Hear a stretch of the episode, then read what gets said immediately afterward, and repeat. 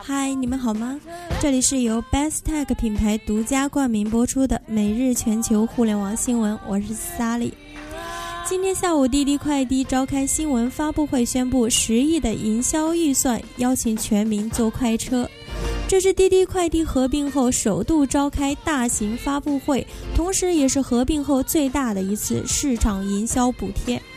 官方宣布，自五月二十五日凌晨起，在全国十二个城市推行免费快车活动，每位乘客均有每天两次十二元的免单机会。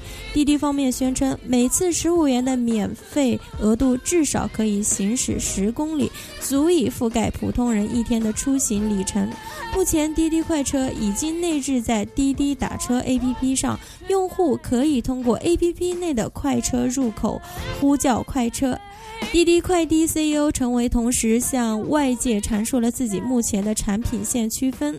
他表示，专车是为了让人们体面出行，快车是为了让人们便携出行，顺风车则是鼓励共享出行。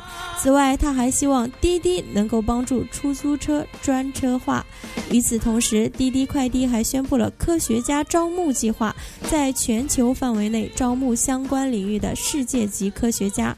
首批希望招招募五十名专业人才。